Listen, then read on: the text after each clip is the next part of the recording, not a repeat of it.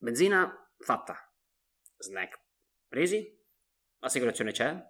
Barbocco dell'olio, ok. Presione delle gomme, ok. Acqua del radiatore, ok. Asciugamano presente. Ascoltatore zero, ok. Bene, sembra che abbiamo tutto. Siamo pronti? Si parte? Si parte. Beh, allora, sigla!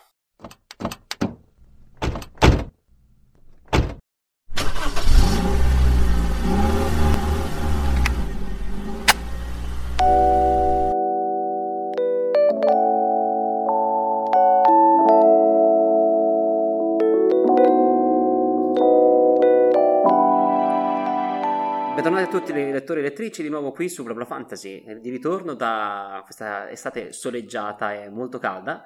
Finalmente ritorniamo qui ad allietarvi con le nostre recensioni, con questo nuovo pit stop, eh, questo piccolo format, questa rubrica in cui vi andremo a snocciolare delle particolarità eh, del mondo del, del fantasy e della letteratura. Con me sempre i soliti miei sodali, Andrea, il nostro eh, meccanico di fiducia. Bentornati, bentornati a tutti. Simo- Nessuno. Simone, eh, il nostro auto- autostoppista. Devo andare in bagno. Madonna mia, già sei insopportabile subito. E Tommy, Eh, qualcuno si è dimenticato di lasciare i finestrini aperti, accesi, spenti. Finestrini accesi. Chiusi, chiusi, ecco la parola giusta. Un attimo, eh, eh, quanto è passato? Un mese, due da quando non parlo un po' italiano e giustamente mi dimentico le parole. Ma non vi preoccupate, mi riscaldo e sarò con voi in questo bellissimo podcast.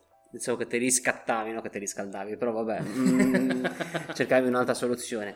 Va bene, eh, questa è la prima puntata diciamo, della nuova stagione, cominciamo con questo pit stop in cui andremo a parlare de- dei cliché più abusati o quelli che più ci piacciono o meno ci piacciono nel mondo del fantasy.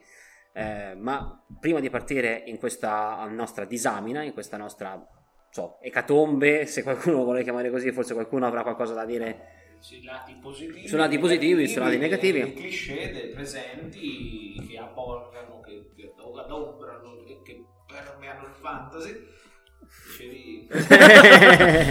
Abbassa quella che ho inglese, abbassa quella che ho inglese. Però andiamo a spiegare anche che cambieremo un po' di cose rispetto alla prima stagione, soprattutto come l'abbiamo impostata e come andremo tipo a svilupparla.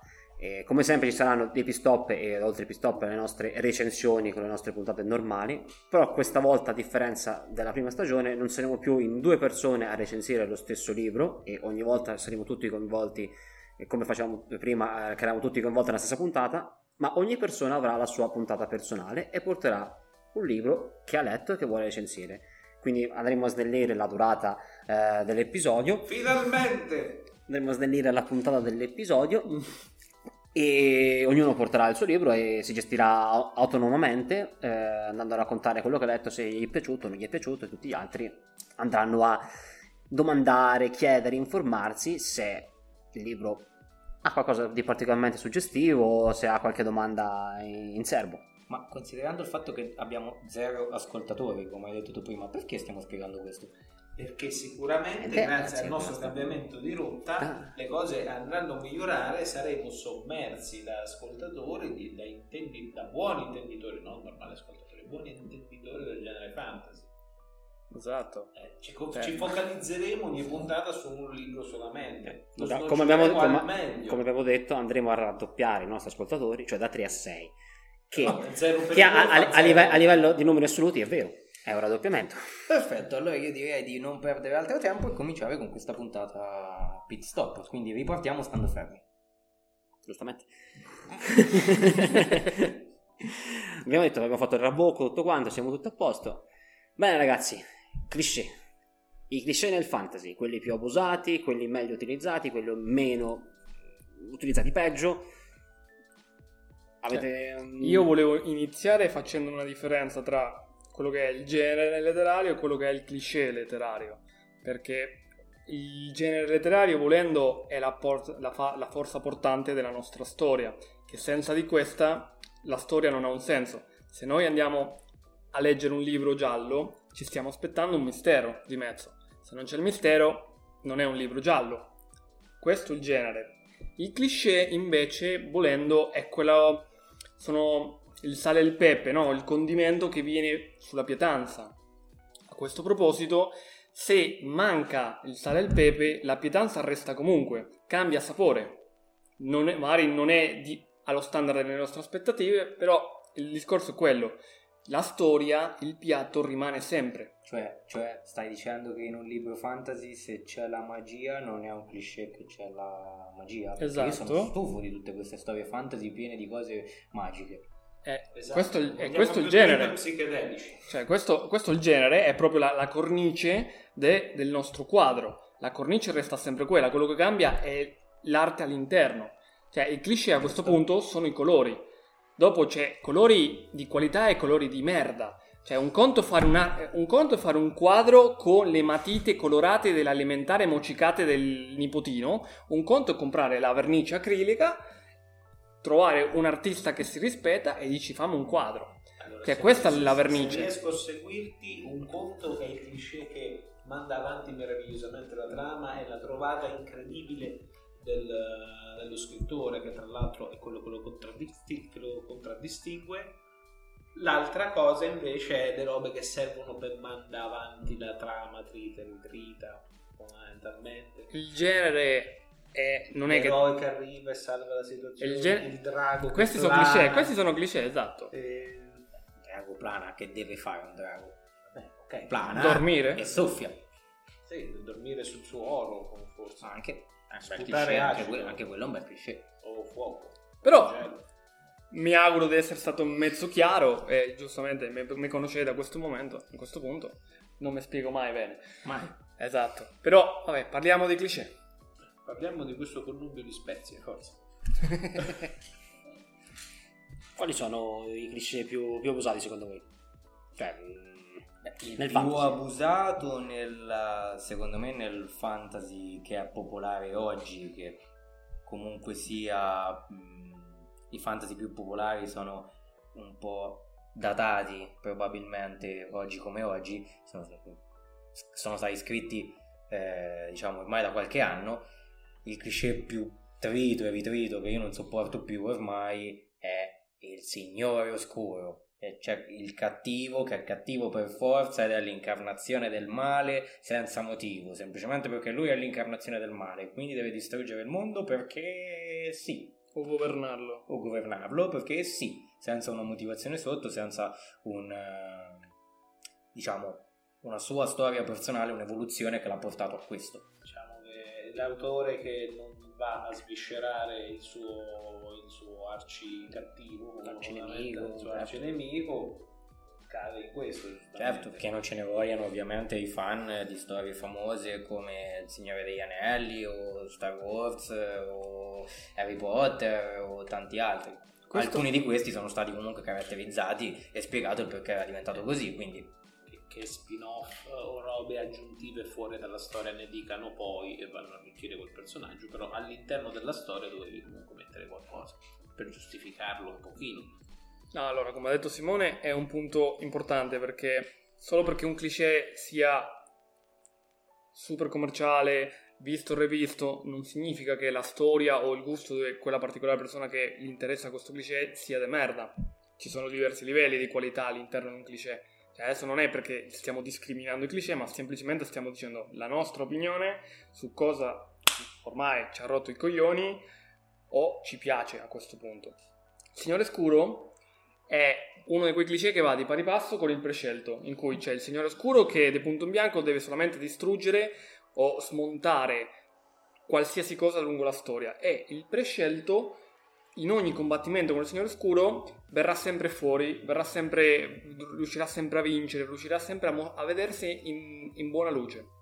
Sono due cliché che vanno molto di pari passo, solitamente prendere bastonate finché poi alla fine non vince. ma anche quando prende le bastonate c'è sempre una vittoria morale, anche nella C'è sconfitta. una giustificazione. C'è, c'è un motivo, c'è, c'è una, un- C'è una un- particoli- c'è una particolarità in cui comunque vincono qualcosa, o vince qualcosa il protagonista. Sì, ha perso una mano, però questo gli sarà di lezione successivamente. Oppure sì, è stato disintegrato, però questo sarà di lezione a tutti i posteri che lo adoreranno come una divinità. Cioè, sono, secondo me, io cioè, so cliché da supermercato perché ne compri uno e te ne prendi un altro gratis. Perché vanno sempre insieme e Beh, c'è questa è la dicotomia fra bene e male. Anche sì, questo è anche un cliché. Cioè, ci deve essere per forza il bene e il male. il bene assoluto, se, esatto. se a vedere. Però fondamentalmente siamo sempre lì. Come target del mercato, questi due cliché... e ho fatto una, punt- una stagione intera a dirti che target. Lo trovo più simpatico. è una parola difficile perché c'è il, la pronuncia italiana con la G e la E. Eh, eh oh, vedi. Regole sono regole, uno lo impara, dopo se dimentica quelle vecchie. Dicevo che è un target interessante perché ne, interessante nel settore quello per i bambini, preadolescenza e forse all'inizio dell'adolescenza.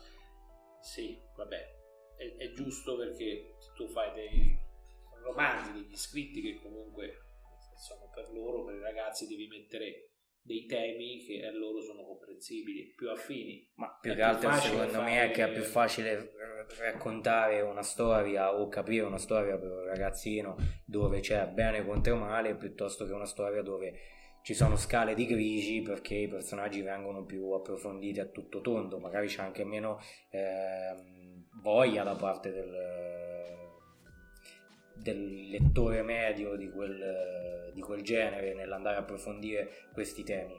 Ecco perché secondo me brilla di più questi due tipi di cliché in quel target di lettura. Se cominciamo ad andare verso persone o, o lettori più maturi, possono esistere e ci sono storie che dimostrano che effettivamente funzionano. Però ovviamente la bravura dello scrittore a raccontare queste storie deve essere molto molto superiore rispetto a quella che avrebbe utilizzato per una storia con questi cliché con dei bambini preadolescenti o insomma. Già, ah, certo. già se vai avanti con l'età tipo ci sarebbero altri cliché come triangolo amoroso. Quello sempre già preadolescenza adolescenziale. Ma secondo me più adolescenziale secondo me più, più adolescenziale. L'amore istantaneo quello bello i due, i due personaggi che si vedono e si innamorano al volo. Il colpo di fulmine. fulmine. Sente Cocco, guarda, sono 200 pagine del libro. Ci, ormai sono 40 pagine. Che ci, la prima volta che ci vediamo, 160 pagine. Dobbiamo innamorarci, dobbiamo fare una storia felice, trovare una famiglia. Soprattutto quando descrivi bene solamente un personaggio maschile e un personaggio femminile, gli altri sono semplici. A, affreschi sui muri non, senza, poi, poi senza cosa, spessore. Cosa degli ultimi anni, secondo me, più con Young Adult, gli ultimi romanzi romance fantasy, cioè il bello e il tenebroso, capito? Secondo me è venuto molto più fuori in questi ultimi anni. Signor Tenebroso. Signor Tenebroso. Signor Tenebroso. Quello che Questo riferimento lo capisco solo per l'italiano, solo per lo spagnolo, ma... Ai ai ai. No, no, no, no la, la, la onomatopeia eh, spagnola. L'onomatopeia, bellissimo.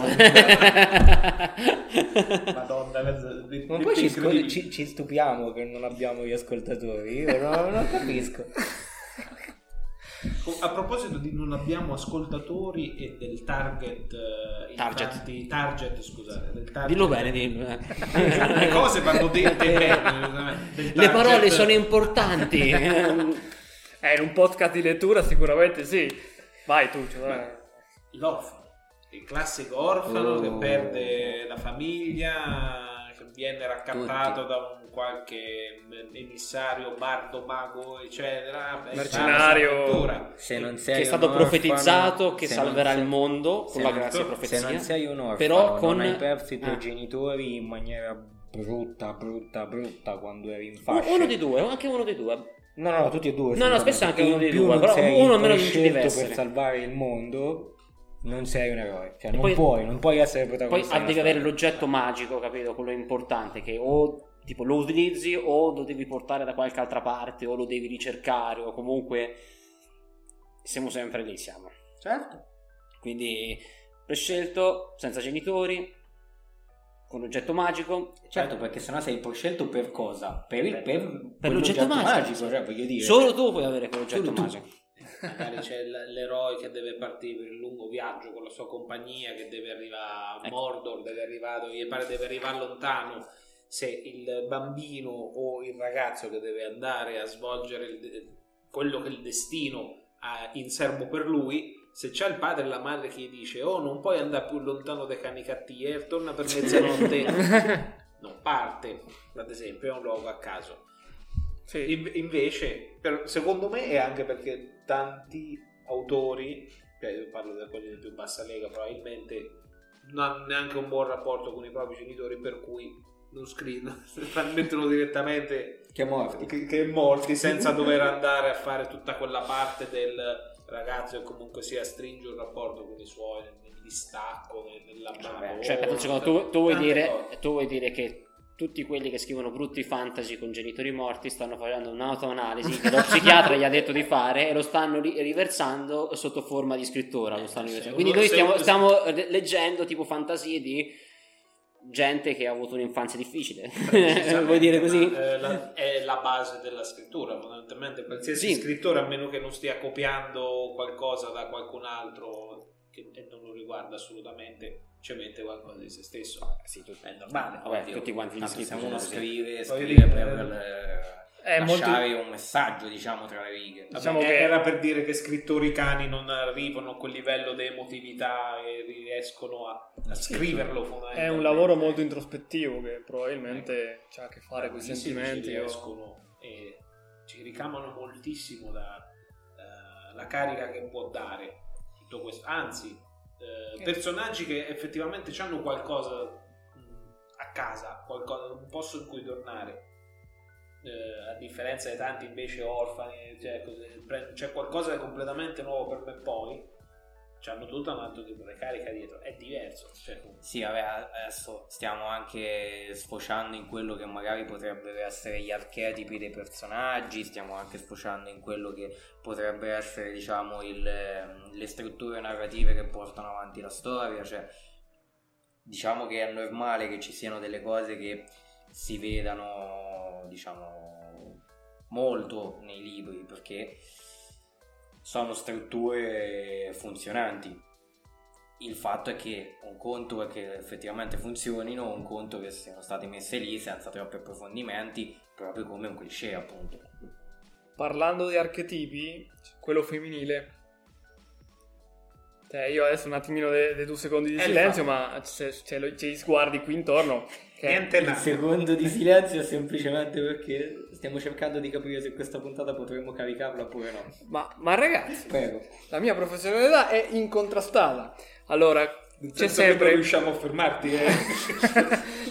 Allora, ragazzi, a me piace il patriarcato, capito? Quindi le donne mm, è quello che vorresti dire. No, No, questa è la critica perché cioè, Cioè, fondament- ci vuole, ci vorrebbe. Fondamentalmente c'è lo spettro molto speso che la figura femminile, donna, ragazza che sia all'interno del libro, o è a questo punto un essere sadico, manipolatore, o è un essere veramente inutile, super innocente, che deve essere costantemente ri- eh, salvato dal nostro protagonista, dalla parte della, della- di questo Ah, archetipo la, la più principessa buono. soprammobile tu. Anche, Da- sì, da- esatto. Quella da Damsel in Distress, la damigella Sì, in se, pericolo. se vogliamo un attimo sfogare No. l'inglese, sì.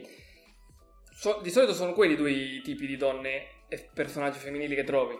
Exina, la principessa guerriera, forgiata dal fuoco di mille battaglie. Che va in giro con un perizoma e un regiseno. Quello è un ottimo cliché che tutte le combattenti del fantasy comunque devono avere le tette e il culo di fuori.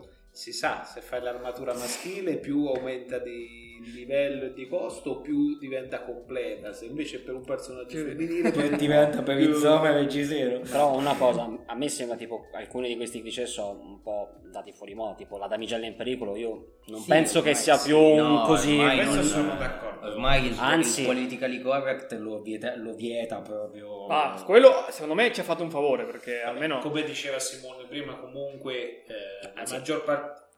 No, no, ma volevo dire, tipo la, la- la figura femminile nei questi ultimi fantasy è sempre più um, Sì, no, avvantaggiata, adesso- comunque esaltata, o comunque ha, valutato cioè, comunque sia il messaggio. ha un suo- ha una, una sua giusta evoluzione secondo me, non come una volta che veramente era il personaggio di contorno quasi. Diciamo che se volete avere un'idea del, pers- del personaggio femminile di cui stavamo parlando, potete andare a riprendere una vecchia puntata della vecchia stagione in cui parlavamo delle cronache d'Ambra. Sì, lì vabbè, lì diciamo non erano proprio trattate benissimo le donne, o comunque È già il momento del reclamo, no? Lindron. Lindron? Ah, ok. No. Allora, se comunque per, per curiosità c'è una specie di test che si possono fare per i personaggi femminili per capire effettivamente se raggiunge il minimo indispensabile per non essere un fottuto archetipo, un fottuto cliché dove il personaggio è effettivamente un personaggio vivente e non, è, non sta lì come oggetto del mondo. Si chiama, il test si chiama Bechtel Wallace, che è stato ideato da una fumettista perché si era stufata, ecco la gente comincia a guardare un attimino i miei appunti, eh, si era stufata questa fumettista di vedere, in particolare sui film, i personaggi femminili che erano letteralmente inutili, non avevano motivo d'essere.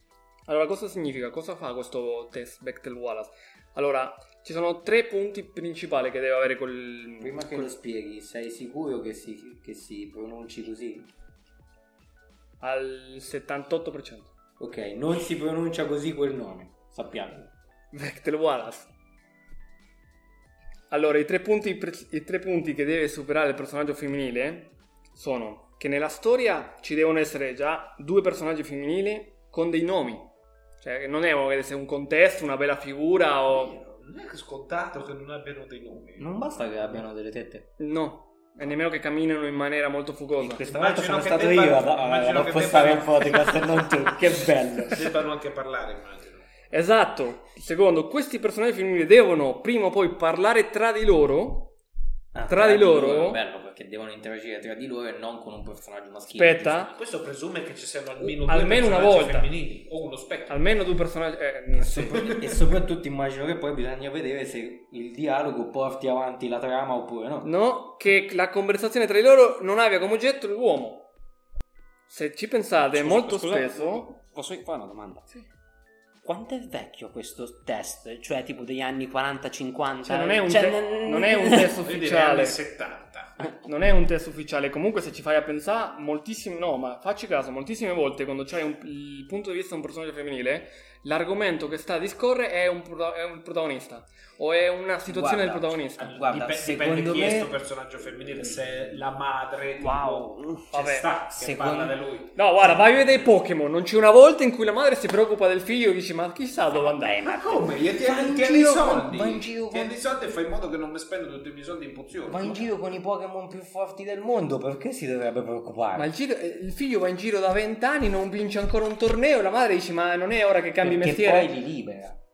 Ah, giusto. Aspetta, facciamo un Prima- prima Lui c'ha traumatizza. 13 anni e va in giro da Basta. solo nel mondo. È, Cioè, un facciamo, mondo facciamo... diverso, è un mondo diverso dal nostro, devi contestualizzarlo, ma stiamo andando fuori... So pischialdi più skillati, che cosa c'hanno lì? Eh, Eh, mm. o- ogni È Pokémon mondo è bello allenatore suo. È un Vabbè, mondo esatto. dove parlare con gli estranei non, non fa brutto.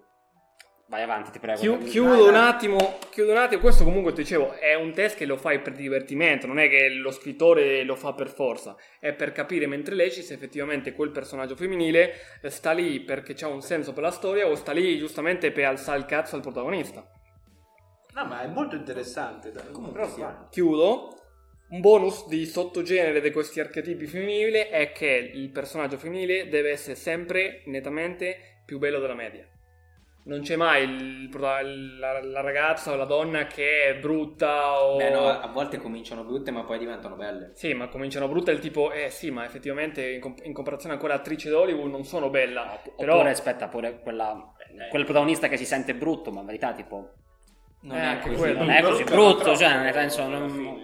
Sì, però effettivamente cioè, mi ricordo aver letto una bella storia in cui c'era la protagonista che inizia ehm, cicciottella con una passione per i dolci e poi tra la- le sue avventure e le, le sue sventure mano a mano inizia a dimagrire, prende forma, diventa più atletica, ma inizia da un punto di vista che lo standard estetico non è quello lì del cazzo se girano tutti in mezzo alla strada per guardare lei. Scusa un secondo, ma di tutti, perché non ho letti pochi, devo ammetterlo, ma di tutti questi libri, tipo, quanti sono scritti da uomini, quanti sono scritti da Questa è donne? una bella domanda. Eh, Cioè, è quello il punto. Il 90% de- di queste cose fondamentalmente sono secondo me scritte da donne.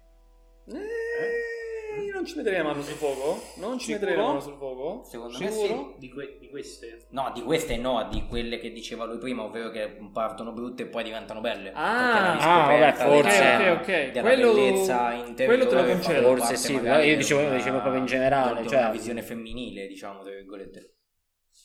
La vedo più come una visione femminile quel discorso lì. Solitamente un uno scrittore maschile credo che tenda a metterla direttamente bella. Cioè, magari si focalizza su altre cose. Ci vuole qualche autore particolarmente sensibile, probabilmente, per fare Cioè, una La, cosa eh, Anche perché bisogna vedere dove la porta la trama. di Tenebra e Rossa è una donna, eppure questo cliché è stato strutturato incredibilmente bene. Oh, smettila. Lo sappiamo tutti cosa ne pensiamo di Tenebre Ossa.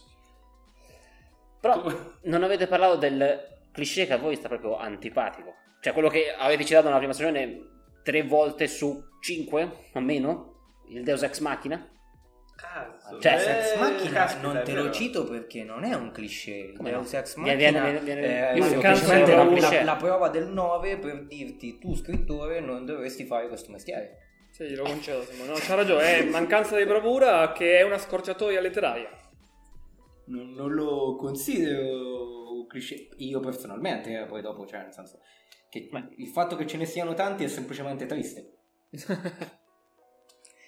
Non è abbastanza aspettato il mercato dei libri, allora questi se sopravvivono con questo livello di letter- di scrittura letteraria va male, va male. Ci sono, ci sono alcuni comunque- cliché che sal- mm, oh, scusa. Ci sono alcuni cliché che salvate, cioè che secondo voi tipo anche se ci sono tipo dico vabbè questo non mi dà Allora, particolarmente fastidio. non è una questione del se ci sono non mi dà particolarmente fastidio. Sono Io eh. posso accettare la presenza di tutti i cliché di questo mondo all'interno di una storia, ma devono essere ben argomentati. Cioè, se tu mi fai il protagonista, eh, come dicevamo prima, orfano da bambino, eh, con l'infanzia triste e poi scelto e tutto quanto, ma me lo argomenti bene e non me lo metti lì ora non mi viene neanche un modo per argomentarlo bene, però se me lo argomenti bene, a me va bene. Cioè, anche, faccio l'esempio stupido, Darth Vader, ritornando al, al, al Signore Oscuro, andando a prendere la seconda trilogia di Guerre Stellari, che in ordine cronologico sarebbe la prima, ci sono tre film che ti dicono come è nato Darth Vader, il perché.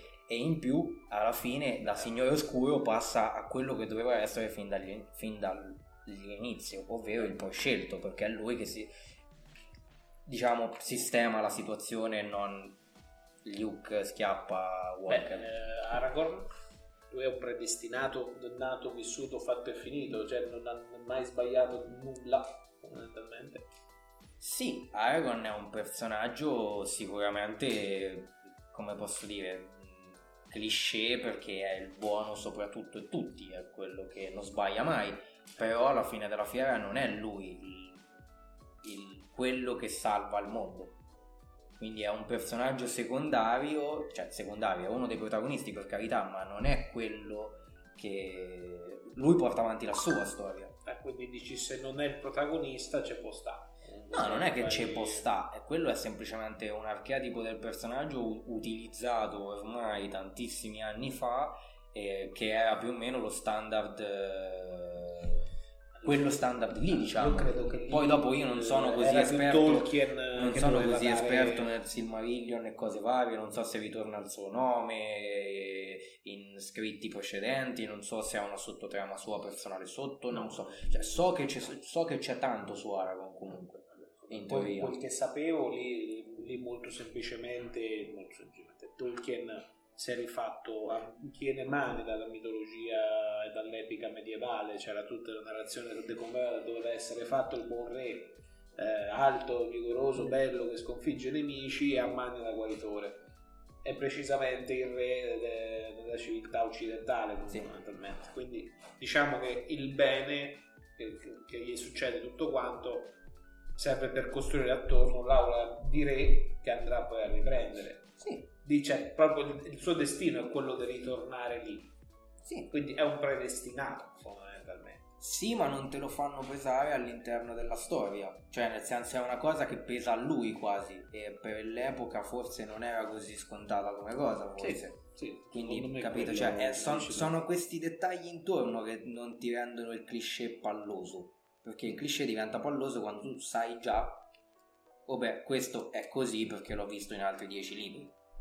Sono, è sono prevedibile. quei de- sì, sono quei Sai come, dettagli, sai come sì. va, come va avanti la Esatto, trama. sono quei piccoli dettagli che gli fanno un po' da contorno a renderlo, secondo me, cioè non- che non mi danno fastidio quando lo trovo, secondo me. Poi dopo, questa è l'idea mia. No, eh, anche secondo me tipo il cliché, cioè se c'è ed è ben strutturato comunque, è è passabile. Tutti i cliché, secondo me, tutti Appunto, quanti. che il Deus Ex Machina non è Mm. un cliché. Sai che mi piacerebbe vedere cioè, Non una so. cosa eh, che è diventato cliché. ehm, il bestiario, i pantheon che si trovano all'interno del dei mondi fantasy, eh, perlomeno questi della cultura occidentale che leggiamo noi, rif- si rifanno molto alla mitologia nordica, a, cioè, comunque sia quella inglese fondamentalmente. A me piacerebbe vedere qualcosa ambientato su altri tipi di culture, che ne so, su Basta che leggi un manga. No, ma te Beh, puoi cioè, anche... al di là di quella giapponese c'è anche la mitologia indiana oppure Eh, il problema è che non è Eh, commerciali. Tipo- sì, a però parte qualcosa, che non è qualcosa com- di diverso da nani A parte che non è eh, commerciale. Quindi un altro cliché, l'ambientazione medievale fantasy Esatto, tipica, esattamente, tipo qualcosa- Tolkien, chiamata Tolkieniana però perché è stato lui il primo, però Sì. lui era il primo e Solite creature leggendarie. sono, sono un grande fan Sì, sì, trovi sempre i draghi, trovi sempre le stesse creature. qualcosa di diverso Guarda, dovresti, dovresti leggere per esempio sul mercato se trovano, cominciano a trovarsi da qualche anno, sulle le web novel, che sono libri, cioè storie, formato libro, diciamo, eh, fatte da quello che riguarda il mercato orientale. No? Troviamo la roba cinese, troviamo la roba eh, coreana, e già cominciamo ad avere un'altra mentalità, un'altra cultura e si spostano un po' Sì, i certo. soliti cliché che per loro sono cliché visti e rivisti, ma per noi occidentali cominciano ad essere cose un po' più fresche perché no- no- non è sempre il Eh, drago di turno, certo. non è Sì. sempre... Beh, ci sono, ho visto alcuni libri tipo Mondadori non c'era un libro che si chiama La città di Ottone, una Sì. cosa del genere, penso che sia ambientato nel mondo arabo. Quindi Mm, sia più. Non lo so. non lo- non a, me, a me- a me sembra così dalla copertina, però può essere che mi sbaglio, anche, eh. anche su Dune comunque sia Sì.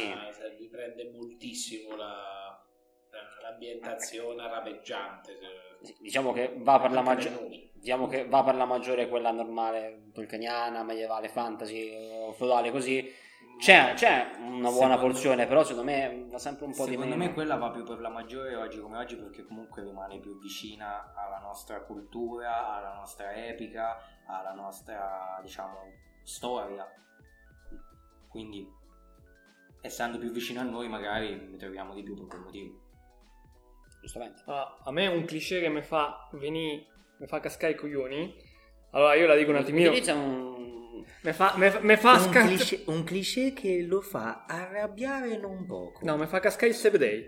Il Allora- Sebedei. Il Sebedei. Il Sebedei. Allora, come eh, ciglioni vediamo. cioè, no, non so come definirlo, ma io, io l'ho, io l'ho chiamata Canon Fathers Tonight We Die in Hell. Eh, ho, fatto, ho fatto il quote di Sparta. c'è, c'è una faccia. Scusa, un scusa un secondo. Quello, lo che, quello che i nostri tre ascoltatori stanno pensando è... Eh? Allora, no, vabbè, era un quote del, del film, quello dei Spartani, quando c'era il momento del combattimento. E oggi se cena all'inferno. Vabbè, il cliché dei Canon Fodder sono quei personaggi di super mega secondari, i soldati, i teppisti, i criminali, quelli che stanno di contesto intorno alla- all'azione. Contorno, sì. Esatto, e non hanno nomi, non hanno face, hanno solamente numeri e Ah, stai l'unico... parlando di tutti i marine di One Piece. Esatto, se chi conosce il manga One Piece, l'anime One Piece, sì, sa tutto quello che fa folla intorno ai protagonisti e non, cioè, nel combattimento l'unico scopo che hanno questi poveri almi- anime pie è quello di andare faccia contro la morte. Costantemente finché tutto il loro platone, tutta la loro squadra, tutto il loro gruppo non viene disintegrata. Mai un secondo in cui c'è quel piccolo momento di di cambio prospettiva, di cambio scena, in cui ti fa vedere un attimino il pensiero di uno di questi disgraziati che dici ma se fuggiamo, ma se cambiamo tattica invece di morire ogni due secondi, Io credo che quel pensiero non venga di solito scritto perché, come dire, sarebbe un linguaggio troppo sceno per essere pubblicato. no ma E quello poi io ti rispondo con Terry Pratchett Terry Pratchett è, è- è fantastico perché lui prende il cliché e lo lo riutilizza ricicla. e lo ricicla, però in maniera originale. originale, buono. Infatti è Cioè, un il genio cliché del quello. cliché ma è il massimo. Eh, te, te- te pare che diventi un, com'è, un, un knight de- d'Inghilterra Ok, con la letteratura se non sei un genio? Non serve. Eh, cacchio. Era Sir Terry Pratchett Sì, Sì. certo ribraccio era stato... nominato. Sì, Knighthood. Sì, eh, Io ci avrei altri, però non so quando- come siamo col Eh, tempo. È un cliché il fatto che non finiscono mai i cliché Diciamo facili. che, diciamo che se non partiamo a 35 breve tra un po' non, non arriviamo più. Allora, Dai, un'ultima cosa dei dai, l'ultima. Chiudo con Te- te- te- un genere con che l'ultimo. col genere quello lì RPG che è il fantasy RPG dove c'è il protagonista che si rincarna in un mondo fantasy si rinca- o si rincarna in un mondo virtuale e L'Isekai.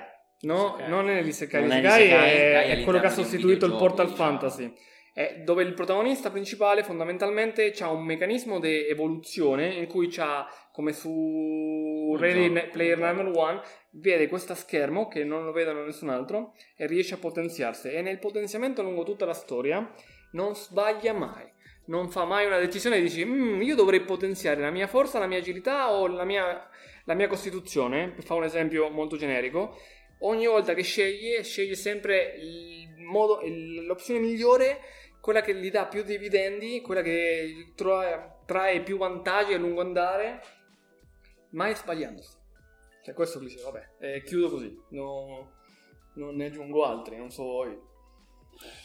Non ne ho altri. Io eh. ce n'ho altri da aggiungere, vaffanculo allora. Era un modo, era un modo per dire. No, ma tranquillo, qui- chiudiamola qui, chiudiamola, se no se te, te arrabbi tutto No, quanto. nel senso che... Io sono, io sono devastato. Sono devastato. Da cosa? Da Tommy? Sì, cioè da- dalla mole dei cliché che ancora potremmo dire, potremmo dire. Abbiamo iniziato, dai, facciamo qualcosa di breve. Che ci vorrà mai a fare i cliché? Spuntano come funghi! Non finiscono mai questi cliché maledetti! Che poi chiudo, chiudo, chiudo veramente promesso. Molte volte i cliché diventano genere. Perché c'è una combinazione che è talmente popolare che spadroneggia a livello culturale e diventano genere.